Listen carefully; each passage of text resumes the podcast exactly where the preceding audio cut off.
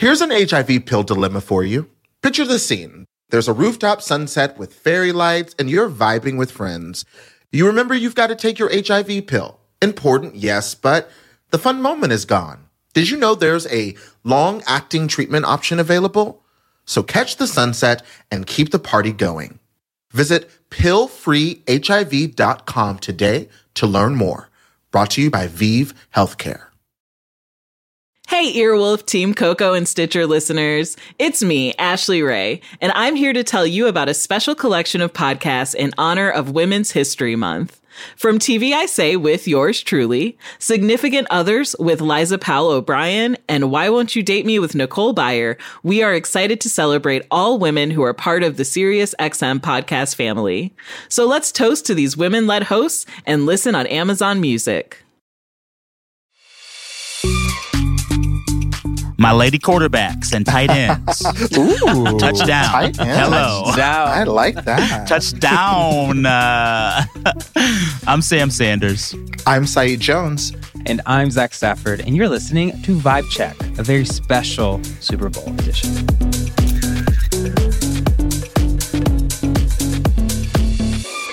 What a night. What a night. We're here. We're here. Sunday night together. Listen, and this is a tradition now because loyal listeners will know that last year, after Rihanna's halftime show performance, we recapped that show on Vibe Check on the night of the game, and we're back at it again for our main man, Usher Raymond. Usher Raymond. Can we just say? Shout out. Can we just acknowledge? Atlanta. Woo! What a night. What a show. Purr. SIU text. Purr. And I gotta say, no judgment, but, we live in facts. I feel this is not about the performers. Okay. Go there. This Super Bowl, I think, has given us a lot more. A lot more has happened tonight. I feel like last year it was just Rihanna, and then Jalen Hurts is a very beautiful man. And tonight it felt like my phone was firing on all cylinders. Yeah. No, I think you're so right. And even Sam and I were watching the game. I said the show. It was a show. The show. The big game. Together. And I joked with him at the beginning of Usher. I said, I missed the simplicity of Rihanna's staging last year. But I think that kind of, texture of last year, to your point, was the whole thing in itself. It was very simple, was very to the point. There weren't very big moments, where this year, similar to Usher's performance, was dynamic. There's a lot going on all at once. And this year's theme felt like excess. Like, Usher had a big show with a lot of moving parts. Taylor and Travis are the two biggest stars in the music and sports world collectively. This whole thing just felt big.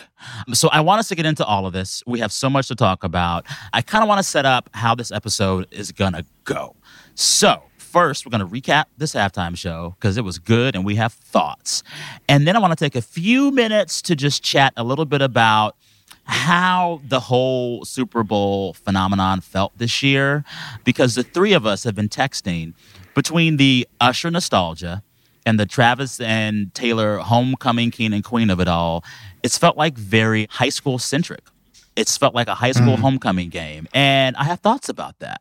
And to your point about nostalgia, of course, right before we start recording tonight, Beyoncé decides to, in fact, fulfill her promise to break the internet with new music. And so we just took a moment to listen to the first couple of songs, and they're both about nostalgia. Exactly. 16 Carriages is about her turning 16 years old and all of that. And then Texas Hold 'Em is a more upbeat song about being in Texas and going to the dive bars. So it feels like even as Beyoncé, in a way, kind of swept in the second half of the night after Usher, her songs, her interpretation of country is very much about nostalgia. We'll go to all of this, but that's the flow of the show.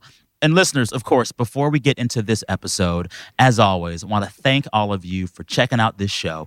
You can listen to more Vibe Check every week on Amazon Music. And you can also catch some of your other Stitcher faves there as well. And, of course, big shout-out to all of you who send us fan mail and write into the show and reach out on social media. We love hearing from you. We read all the emails, all of them. So keep them coming. VibeCheck@Stitcher.com. And if you're in New York and happen to be walking through Times Square, look up, because that's the three of us in the cheap seats on a billboard in Times Square. Yep, so above an American Eagle. All right, with that, let's get into the Usher of it all, shall we? I love how you say Usher. Can you say it one more time? Usher. There's an R in there. There's a second R in there. Thank you. U-R-S-H-E-R.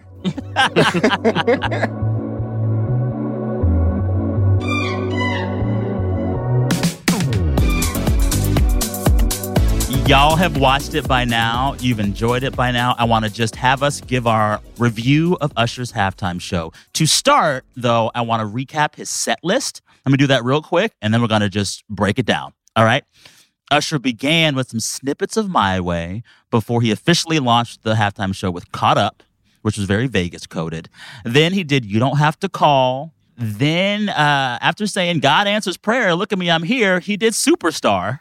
And the whole stadium lit up with all the flashing lights. He followed that with Love in This Club. Then Alicia Keys showed up with the big old red piano and this magnificent giant red train on her dress. Was that her dress or a cape? Yeah, I think it was dress, cape, train. She sung a bit of If I Ain't Got You with Usher. Then the two of them sang My Boo and they snuggled and I almost cried. And Swiss Beats almost ran to the stage, I'm sure, to beat Usher. Yes. And then a man I thought was CeeLo came out to introduce Confessions. It was Jermaine Dupri. I'll be honest. Okay, I thought it was just me. Okay, I thought it was CeeLo. I thought it was CeeLo. Well. Mm-hmm. And then it was like, no, surprise, it's Jermaine Dupri in boy shorts. Yeah. Janet, I'm sure it was at home and had a good laugh at that. Yes. Then we got two Jermaine Dupri-produced tracks, Nice and Slow and Burn. And I think also You Got It Bad was Jermaine Dupri as well. During You Got It Bad, Usher took his shirt off, and then Her came out for that guitar solo. We lived. I was watching the game with my neighbors, and shocker, it was all gay men. The way we fullies just started schoolgirl, type about nostalgia, schoolgirl, teeny boppers, Tiger Beat screaming when he took off his shirt. It was a moment. My auntie chakra has been activated. Your auntie chakra. Tapped into that auntie third eye. The auntie third eye was viewing. The auntie third eye. Yes. After Bad Girl and Her on stage during Bad Girl, Usher went into Oh My God. And again, I said, oh, is CeeLo back? And no, it was Will.i.am. You sure did think it was CeeLo back. He did. Listeners, he really thought CeeLo had come back. You know, these are producers that are not in the public eye as much anymore. And I was like, oh, that's who that is. Okay. Cool. And for me, this is when it really took off. Like between Oh My God with Will.i.am, and then Lil Jon just popping up in the crowd. Did you turn down for what? The energy. That's when it was like, oh, we're in the club now. I loved it too because it felt like the stadium was fully shaking at that point. I was like, it's about to fall apart. Oh, yeah. It was beautiful. Lil Jon in the crowd taking me back to a sweaty dance floor.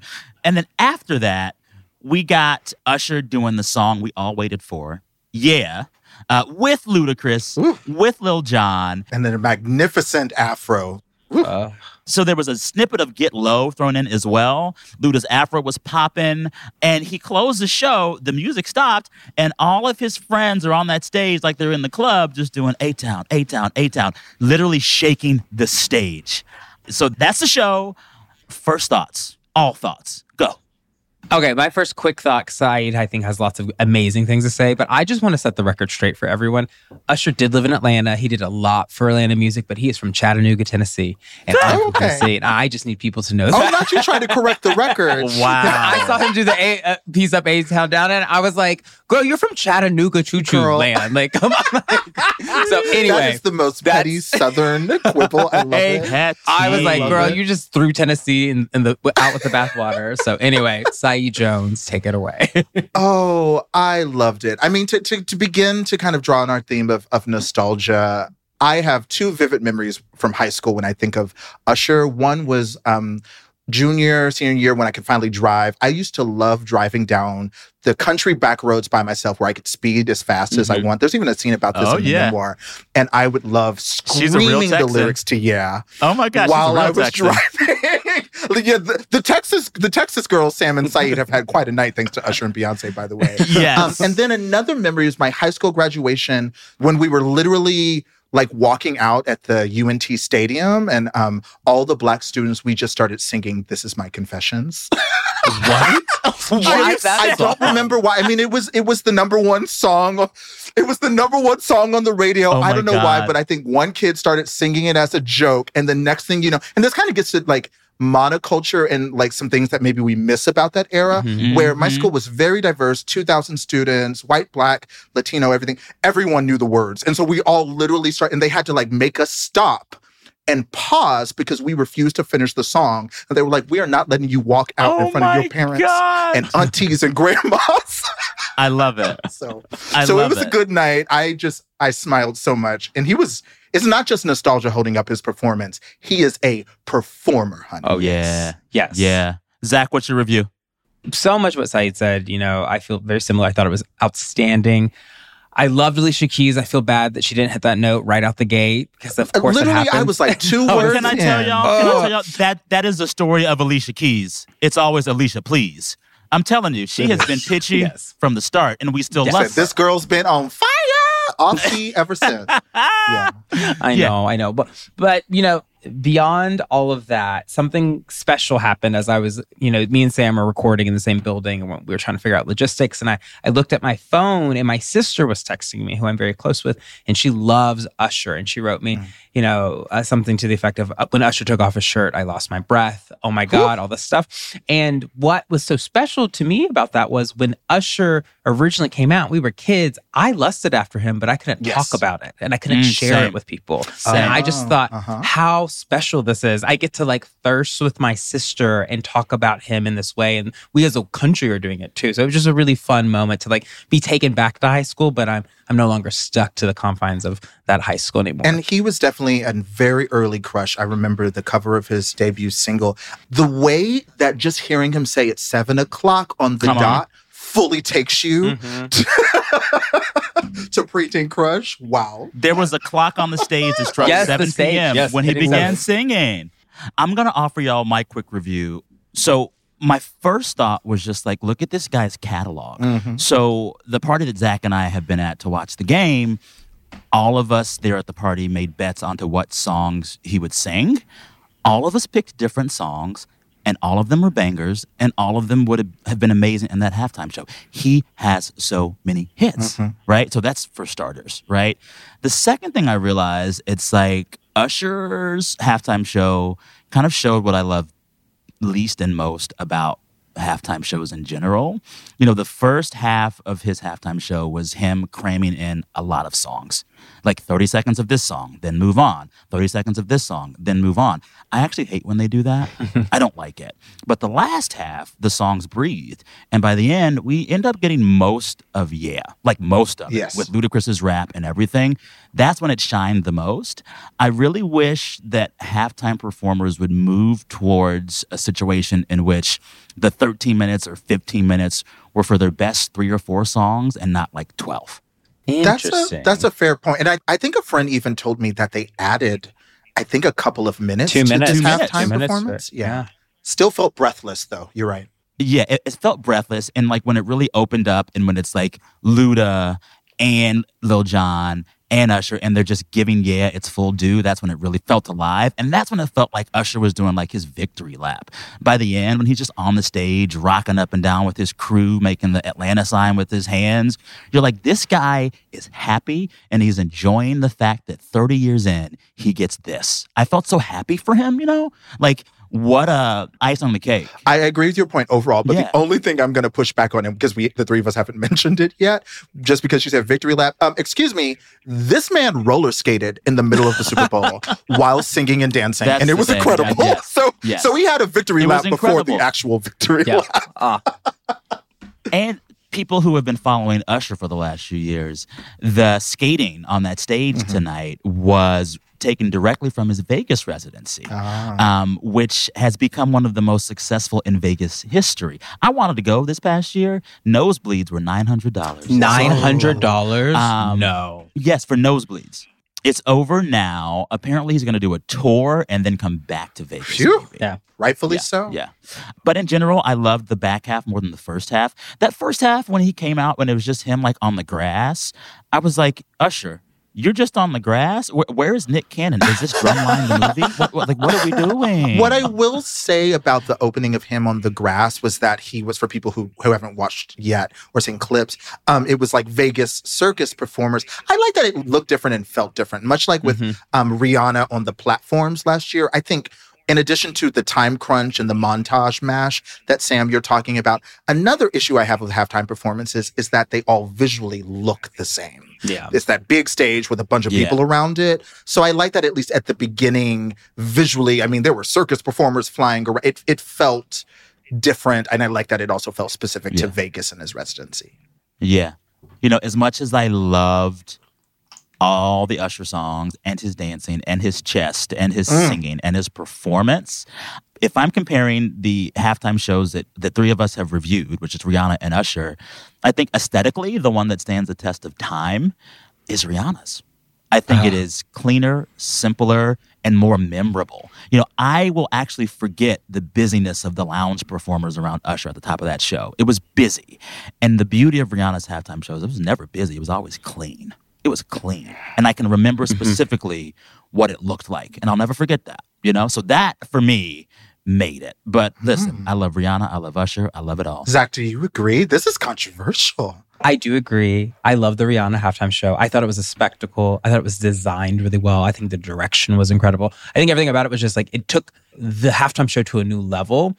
What Usher did is he gave us traditional halftime show, but at the highest caliber. Like, it was the best version of... Exactly. If you're going to give us nostalgic music that's super popular, that's super mainstream, that everyone can dance to, everyone has a memory to, he gave you all of it times 10. And I love that for him. So I'm going to always hold this one near and dear, but in terms of like, wow, shock factor, Rihanna still holds that cake for me. I'm going to give it to Usher. Yeah. I'm going to give it to Usher. I mean, I keep, you know, I know Apple has sponsored both Super Bowls, but in some ways, like the Apple sleek aesthetic of everything last year compared to this year, I don't know. It just felt, and maybe it's just where I was at.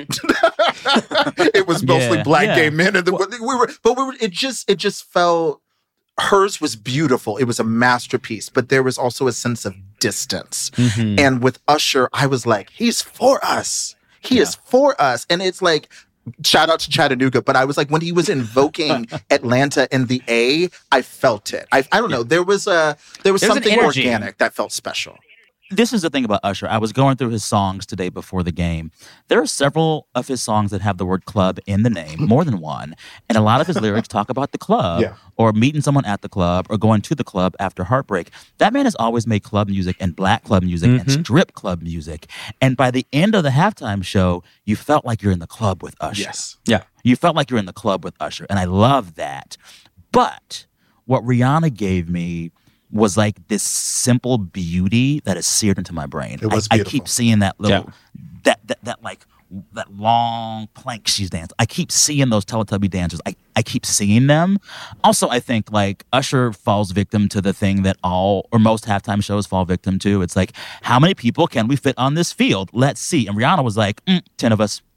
That's it. 10 of us. Yeah. You know? Okay, I'll say this. Visually and aesthetically, Rihanna. Musically, Usher still has more hits. And I agree with that. And then my final note on this before we throw to break is, I think Usher, out of any Super Bowl halftime show I've seen in years, had a better sense of place in his production and knew the audience he was making for and what type of music should echo through, because it felt like this was an extension of the clubs of Vegas and everything around. Like that, everything was synchronized together. That's so such a good... It's kind of like Rihanna finishes and you go, wow, that was incredible. Oh, and she's pregnant, right? Because that was the big thing. Usher, and you're right, particularly because it's in Vegas and he obviously knows the city very well at this point. I was like, I know the people in that stadium want to run into the streets. Yep. And go get wasted and dance. Yeah. Totally. Anywho, all this to say... I think all three of us are giving him close to 10s across the board. Our review is, Usher, we love you, baby. We love you. We love you. Peace up, A-Town down. Yes. Okay? All right, time for a break. After the break, we'll talk about everybody else that was a part of this big game. Stay tuned.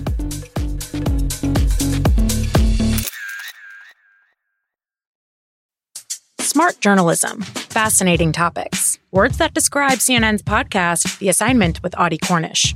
Last year, the Army missed its recruitment goal. It had 65,000 spots to fill and came up 10,000 short of that target.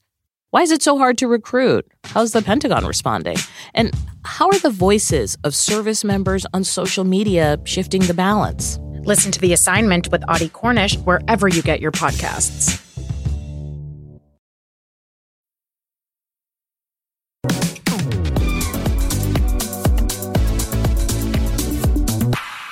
All right, listeners, we're back, and we are going to talk about everything else in the Super Bowl. And something that came to light in our group chat before the game even began was this big aha moment, as Oprah would say, that we had. And I'm going to let Sam Sanders take the lead on this. But the big thesis or theory or hypothesis we have is that this Super Bowl, more than ever, felt like high school all over again. Sam Sanders, what do you mean by that? So, you know, I started the day on a long 5-mile hike with the dog Wesley and a friend, and I was playing Usher songs up to the hike and back home. And I was like, oh, this, I remember where I was in high school when this song came out, where I was in college when this song came out. And it was like, it's very much high school coded for me. And I was like, you know, when you look at it, Taylor and Travis are giving us homecoming king and queen energy. Usher is giving us high school nostalgia. Or flashbacks, depending on your... Yeah, flashbacks, right? But, like, this is not the Super Bowl. It's the homecoming game. I couldn't shake that. And I was texting y'all about it, and we all were kind of like, yeah, there's a certain kind of nostalgia in this entire run-up to the game and the game itself. And I think I quipped at some point. I texted y'all, and I said, most Americans and all straight people have actually never left high school.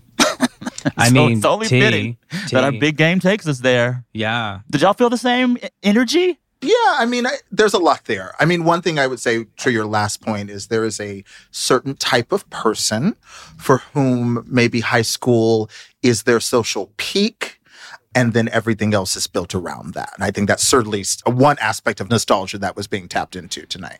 Yeah, for sure, for sure.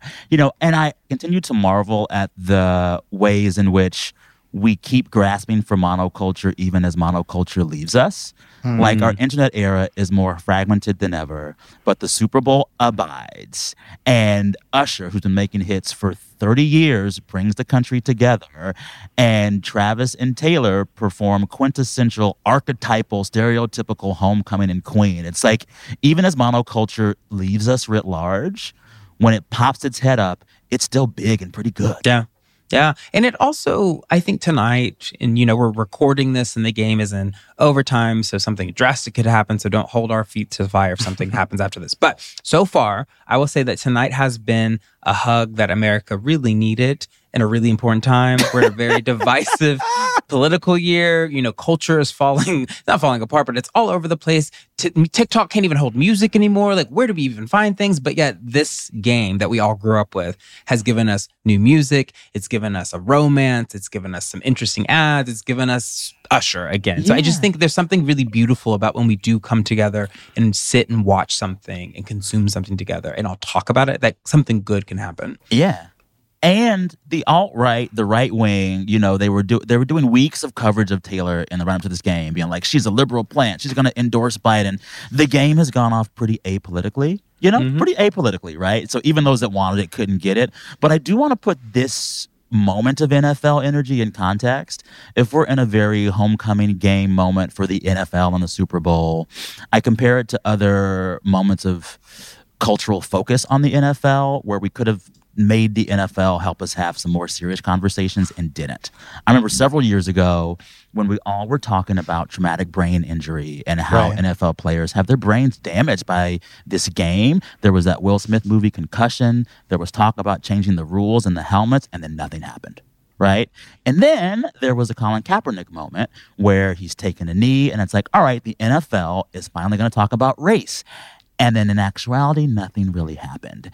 And what I get from all of this, when I look at the brain injury moment, the Kaepernick race moment, and this nostalgia homecoming moment, most of us want the NFL to give us the happy feel-good stuff and not the heavy stuff. And that remains a truth. Yeah, I mean, I have to be honest, I have surprisingly complicated feelings about the Super Bowl. I've enjoyed it more than I thought. I mean, one is, you know, the CTE conversation, which I don't think has totally ended, but I think you're right, Sam. It is no longer center stage. And certainly, you know, they successfully blacklisted Colin Kaepernick for his, you know, the conversations he was trying to encourage about race and police brutality. Oh, yeah. And all the black performers who boycotted the NFL came back. Good point. Yep. And the reason the NFL as a corporation had to kill those movements is that, to me, they're essentially labor issues, right? Like part of what Colin was also pointing to was race in the NFL. It wasn't just about police. It was about black head coaches, for example, the treatment of black players. And certainly CTE is like a health issue for these players. And I think the NFL was aware, oh, if we let this go on for too long, they're actually going to start connecting dots, and we make too much money to allow that to happen. In contrast, nostalgia reifies power because it's a return. And I think a flex is that even though we know Super Bowl ads every year make so much money, cost so much, that's not new. You know, I think it's like $7 million for 30 seconds. It was striking this year that it literally felt like the NFL was flexing that it's a Big Ten, because the commercials did not just have a celebrity in a commercial. There were like so many. 8 to 13 celebrities. I was like, how did they get all these people? Yeah. It was so a lot. So I think the message, what they're communicating through their PR strategy, actually is aligned with the way they have savvily used Taylor and Travis's relationship. Everyone can come here. The Swifties can come here. Tina Fey can be here. Michael Cera. Let's all just come. Usher is here. Everybody's here. The whole vibe is no one has to sit beneath the bleachers. Come on in the game for real. Yeah. Yeah. And I would say that, like, now looking back on Taylor and Travis's romance, which I would say is not the biggest story out of tonight. Like, this is not the thing that we're all thinking about, talking about, even the camera to even go to her.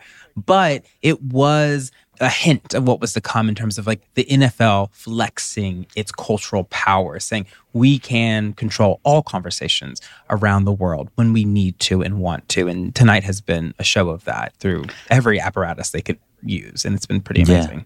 I agree. And I think then to kind of transition to this, the other major news event that happened tonight, Beyoncé, it's actually really interesting. And I think the three of us are going to have, it's a whole nother conversation about Beyoncé and Jay-Z's relationship to professional football. I mean, it's kind of fascinating, this ongoing decade-long saga that Beyoncé had. Well, let's flashback just real quick. You know, after Kaepernick became a trending topic for taking a knee, Jay-Z was like, I'll boycott the NFL with you. And you know who came back to the halftime show just a few years later? Jay-Z was back up in it. Yeah. And now Beyoncé is launching new music at the Super Bowl. Right. So in case you didn't hear overnight or when you're listening this morning, Usher was incredible, and I think we've made that very clear. But it was also really striking on what was supposed to be Taylor and Travis's night. It was like, actually, this is Usher's night. And then maybe what was supposed to be Usher's night, I think by the morning will emerge as Beyoncé's night, because she had a Verizon wireless commercial with homeboy from Tony Hale. What's his name? Tony Hale. I can never remember his name. I like him. He's very funny. I just can't remember his name. Yeah. But the whole gist was her trying to break the internet, and she's doing all kind of stunts, and nothing's working. And then at the very end, she says, "Okay, fine, drop the new music." And about 30 minutes later, via Tidal, which Sam, Zach, and I were frantically trying, like, do we have a subscription? Damn this app and its issues. I just signed up paying $14 a month for this. She's got us right where she was. She better do videos this time, too. All this money I'm paying her. Good God. Well, we've only listened a bit, but I just get the gist of the two songs. There are two singles out now. Oh, and I should say Act 2, the second album in this trilogy, I believe she says comes out on March 29th. Yes. So the two singles she's released ahead of it are 16 Carriages, which I listened to a couple of times. That's the song I was saying is like... nostalgia, I think presumably it's about her family. She says, like, I saw my mama crying, daddy lying, grinding. I think this look back at turning 16 and coming of age and the difficult choices coming of age brings with it. And then Texas Hold 'Em, which is right now my personal favorite, is an up-tempo, kind of pomp, country songs, certainly, that's much more like, let's go to the dive bar and let's have fun.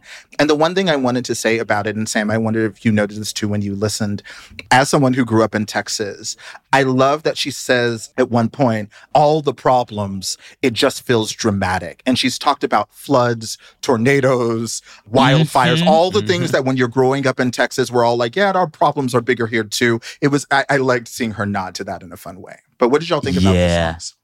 So it's funny you said that you love Texas Hold'em because I'm not there yet. You're not sold? I'm not so there. And the reason why is because I think Texas Hold'em will be the Break My Soul of Act 2. Break My Soul came out and I was like, this is like kind of kids bop house music for me. Like, this isn't like the deep house sound that I thought we were going to get. It's very pop music. And that song is very pop country, which is great to release for radio. Great. However, 16 Carriages... Baby, I'm buying the tickets to the tour tomorrow if they go live. So beautiful. That song is beautiful. And if that's what the album and the record's going to sound like, and if that's what how she's conceptualizing country through her lens, she's a genius. I love it. I love it. Give her the Grammy now. And I love also my other note to this. She's releasing this album in a year. Now it will compete in next year's Grammys. She will be going up against Casey Musgraves, who's already won Album of the Year for her album, this country album. Taylor Swift, who began as a country star, will be competing again. And now Beyonce's bringing her country album to the Grammys. Wow. So I just think it's a very exciting year for her. And because we can't forget about Usher, he did in fact release a new album last week. Oh yeah, he did. I saw that. He's like holding the peach on the album cover, and I was like, "Oh, I know. We love you, Uncle. We love you, Uncle." Yeah. One thing I wanted to point out about 16 Carriages is, given Tracy Chapman's beautiful performance of Fast Car with Luke Combs, which I think is understandably doing well all over again because of their Grammys performance, 16 Carriages kind of thematically has some interesting parallels. Like she says at one point, 16 carriages driving away and I'm watching them while they take my dreams with them, or something to that sense. And I was like, oh, it's like, I mean, obviously Beyonce, in addition to being a great performer, singer, producer, she's also, I think, very smart about culture. And so it's been interesting, obviously, seeing the success of a Black woman in culture, in country music, like Tracy Chapman, understandably get her flowers. And Beyonce is also clearly picking up on that thread as well. Yeah. Well, I also love that, like, lyrically, she's not just doing country sounds, she's doing country lyrics. Say more about that. That's interesting.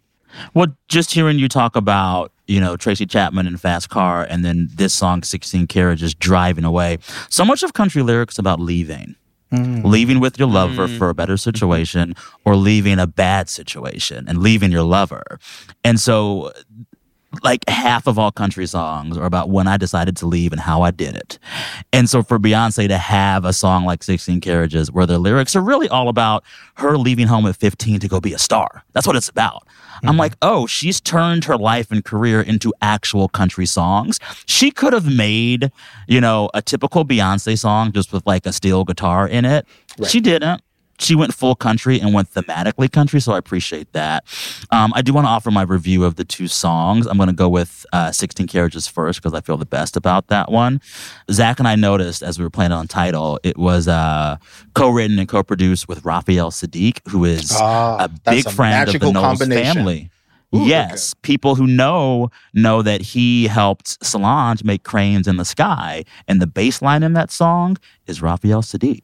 I think he makes beautiful music, and I think this is the one. Of the two songs, 16 Carriages is the one. When that chorus comes in and there's like a wall of guitar, I can already see the live performances of it. This is like, this song, I already think of it as like stadium country.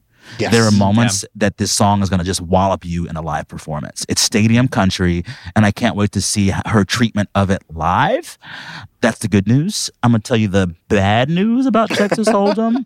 Okay. I something's like going to have to happen for me to like it. I will stand for Texas Hold'em. Okay. It feels, and I'm going to say this with love, and maybe my opinion changes after a few more listens, but the first two listens I gave it, it felt a little trite. Can I say that? And I'm going to tell you why. I'm going to read some of these lyrics to you. And I'll be damned if I can't slow dance with you. Come pour some sugar on me, honey, too. It's a real-life boogie and a real-life hoedown. Don't be a bitch. Come take it to the floor now. Okay, wait. I got my life with don't be a bitch. Come take it to the floor. I mean, I will say... It just felt a little cheesy. It's a little cheesy. It is. It is, and it's, but I like it. I like, this is no shade, because I don't know, it feels where my mind is at. Like, I was literally thinking of specific dive bars on Guadalupe in Austin that I would go to and drink out of mason jars with friends. I think it's like the ease of it, the comfort amidst all the calamity, flooded basements and tornadoes and wildfires that she's kind of referencing worked for me, because I was like, oh, it's that kind of, it's a dive bar. It's not, you know, but we're going to go and we'll see what they have on the jukebox. And kind of like what we were saying with monoculture, and why I was saying I'm surprised by my complicated thoughts about the Super Bowl. I really enjoyed getting texts from my auntie tonight about commercials. Mm-hmm. I really enjoyed, like, my friend Darren's, like, mom, who's old Black lady in Ohio, texting him about, like, okay, I think Taylor Swift will be able to make it to this.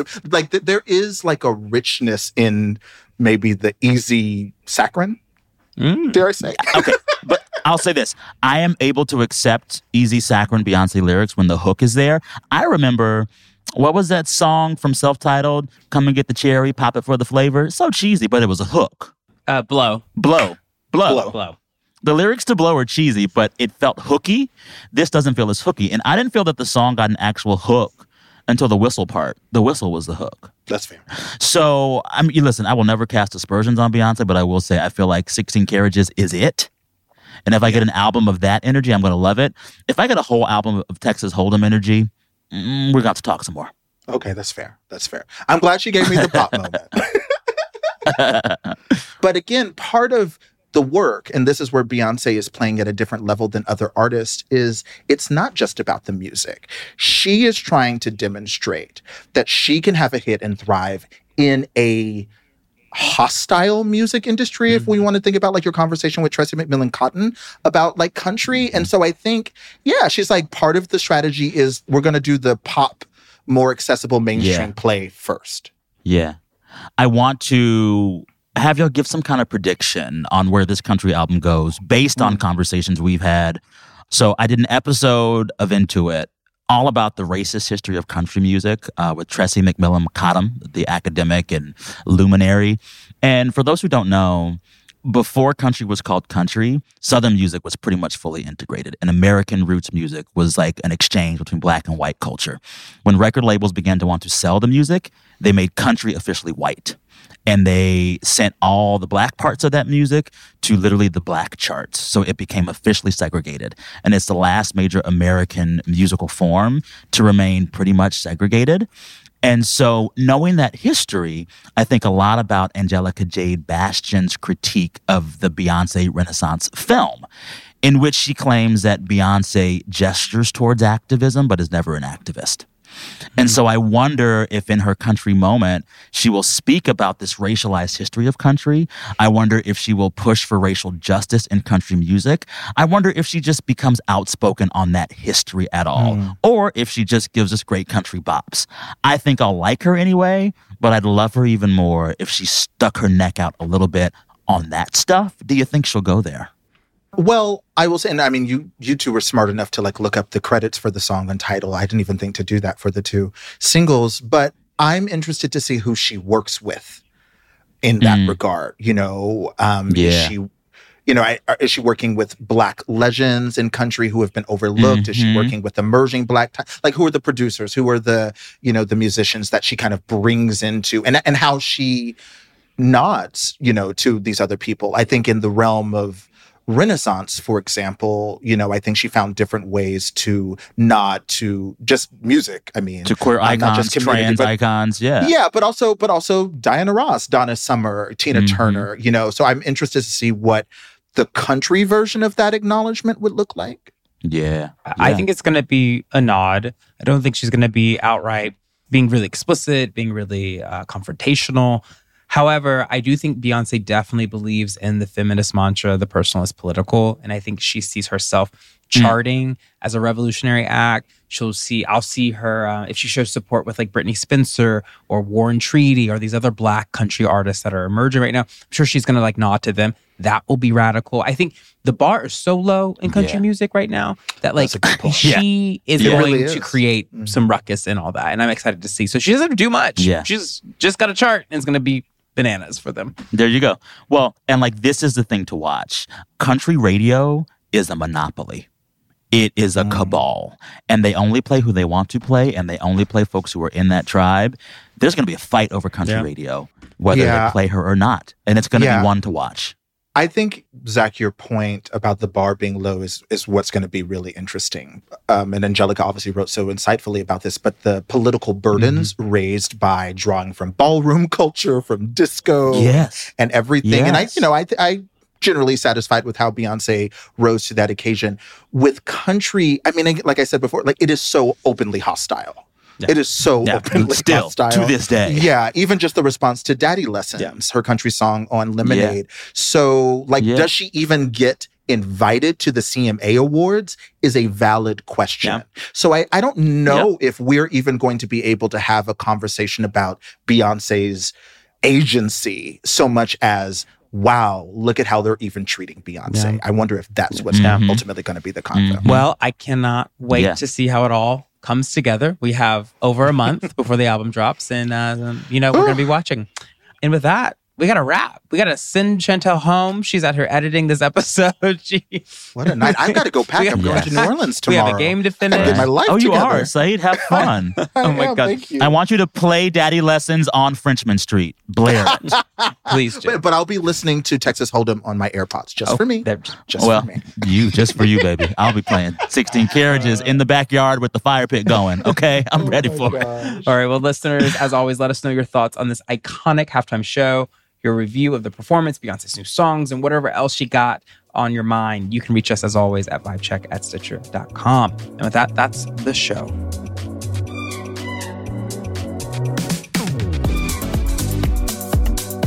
Thank you for tuning in to this very special episode of Vibe Check. If you love the show and want to support us, please make sure to follow us on your favorite podcast listening platform. And most importantly, tell a friend or two.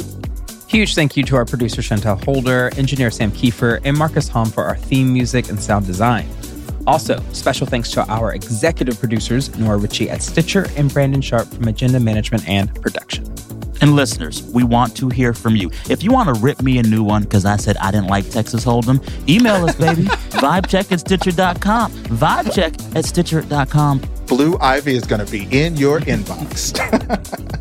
Also stay in touch on Instagram @ZachStaff, @SamSanders, and @TheFerocity. Use the hashtag VibeCheckPod if you post about us. We're going to go back to our usual schedule this week, so stay tuned for another episode on Wednesday.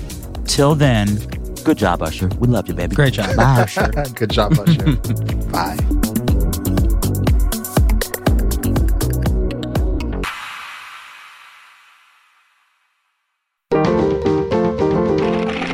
Stitcher.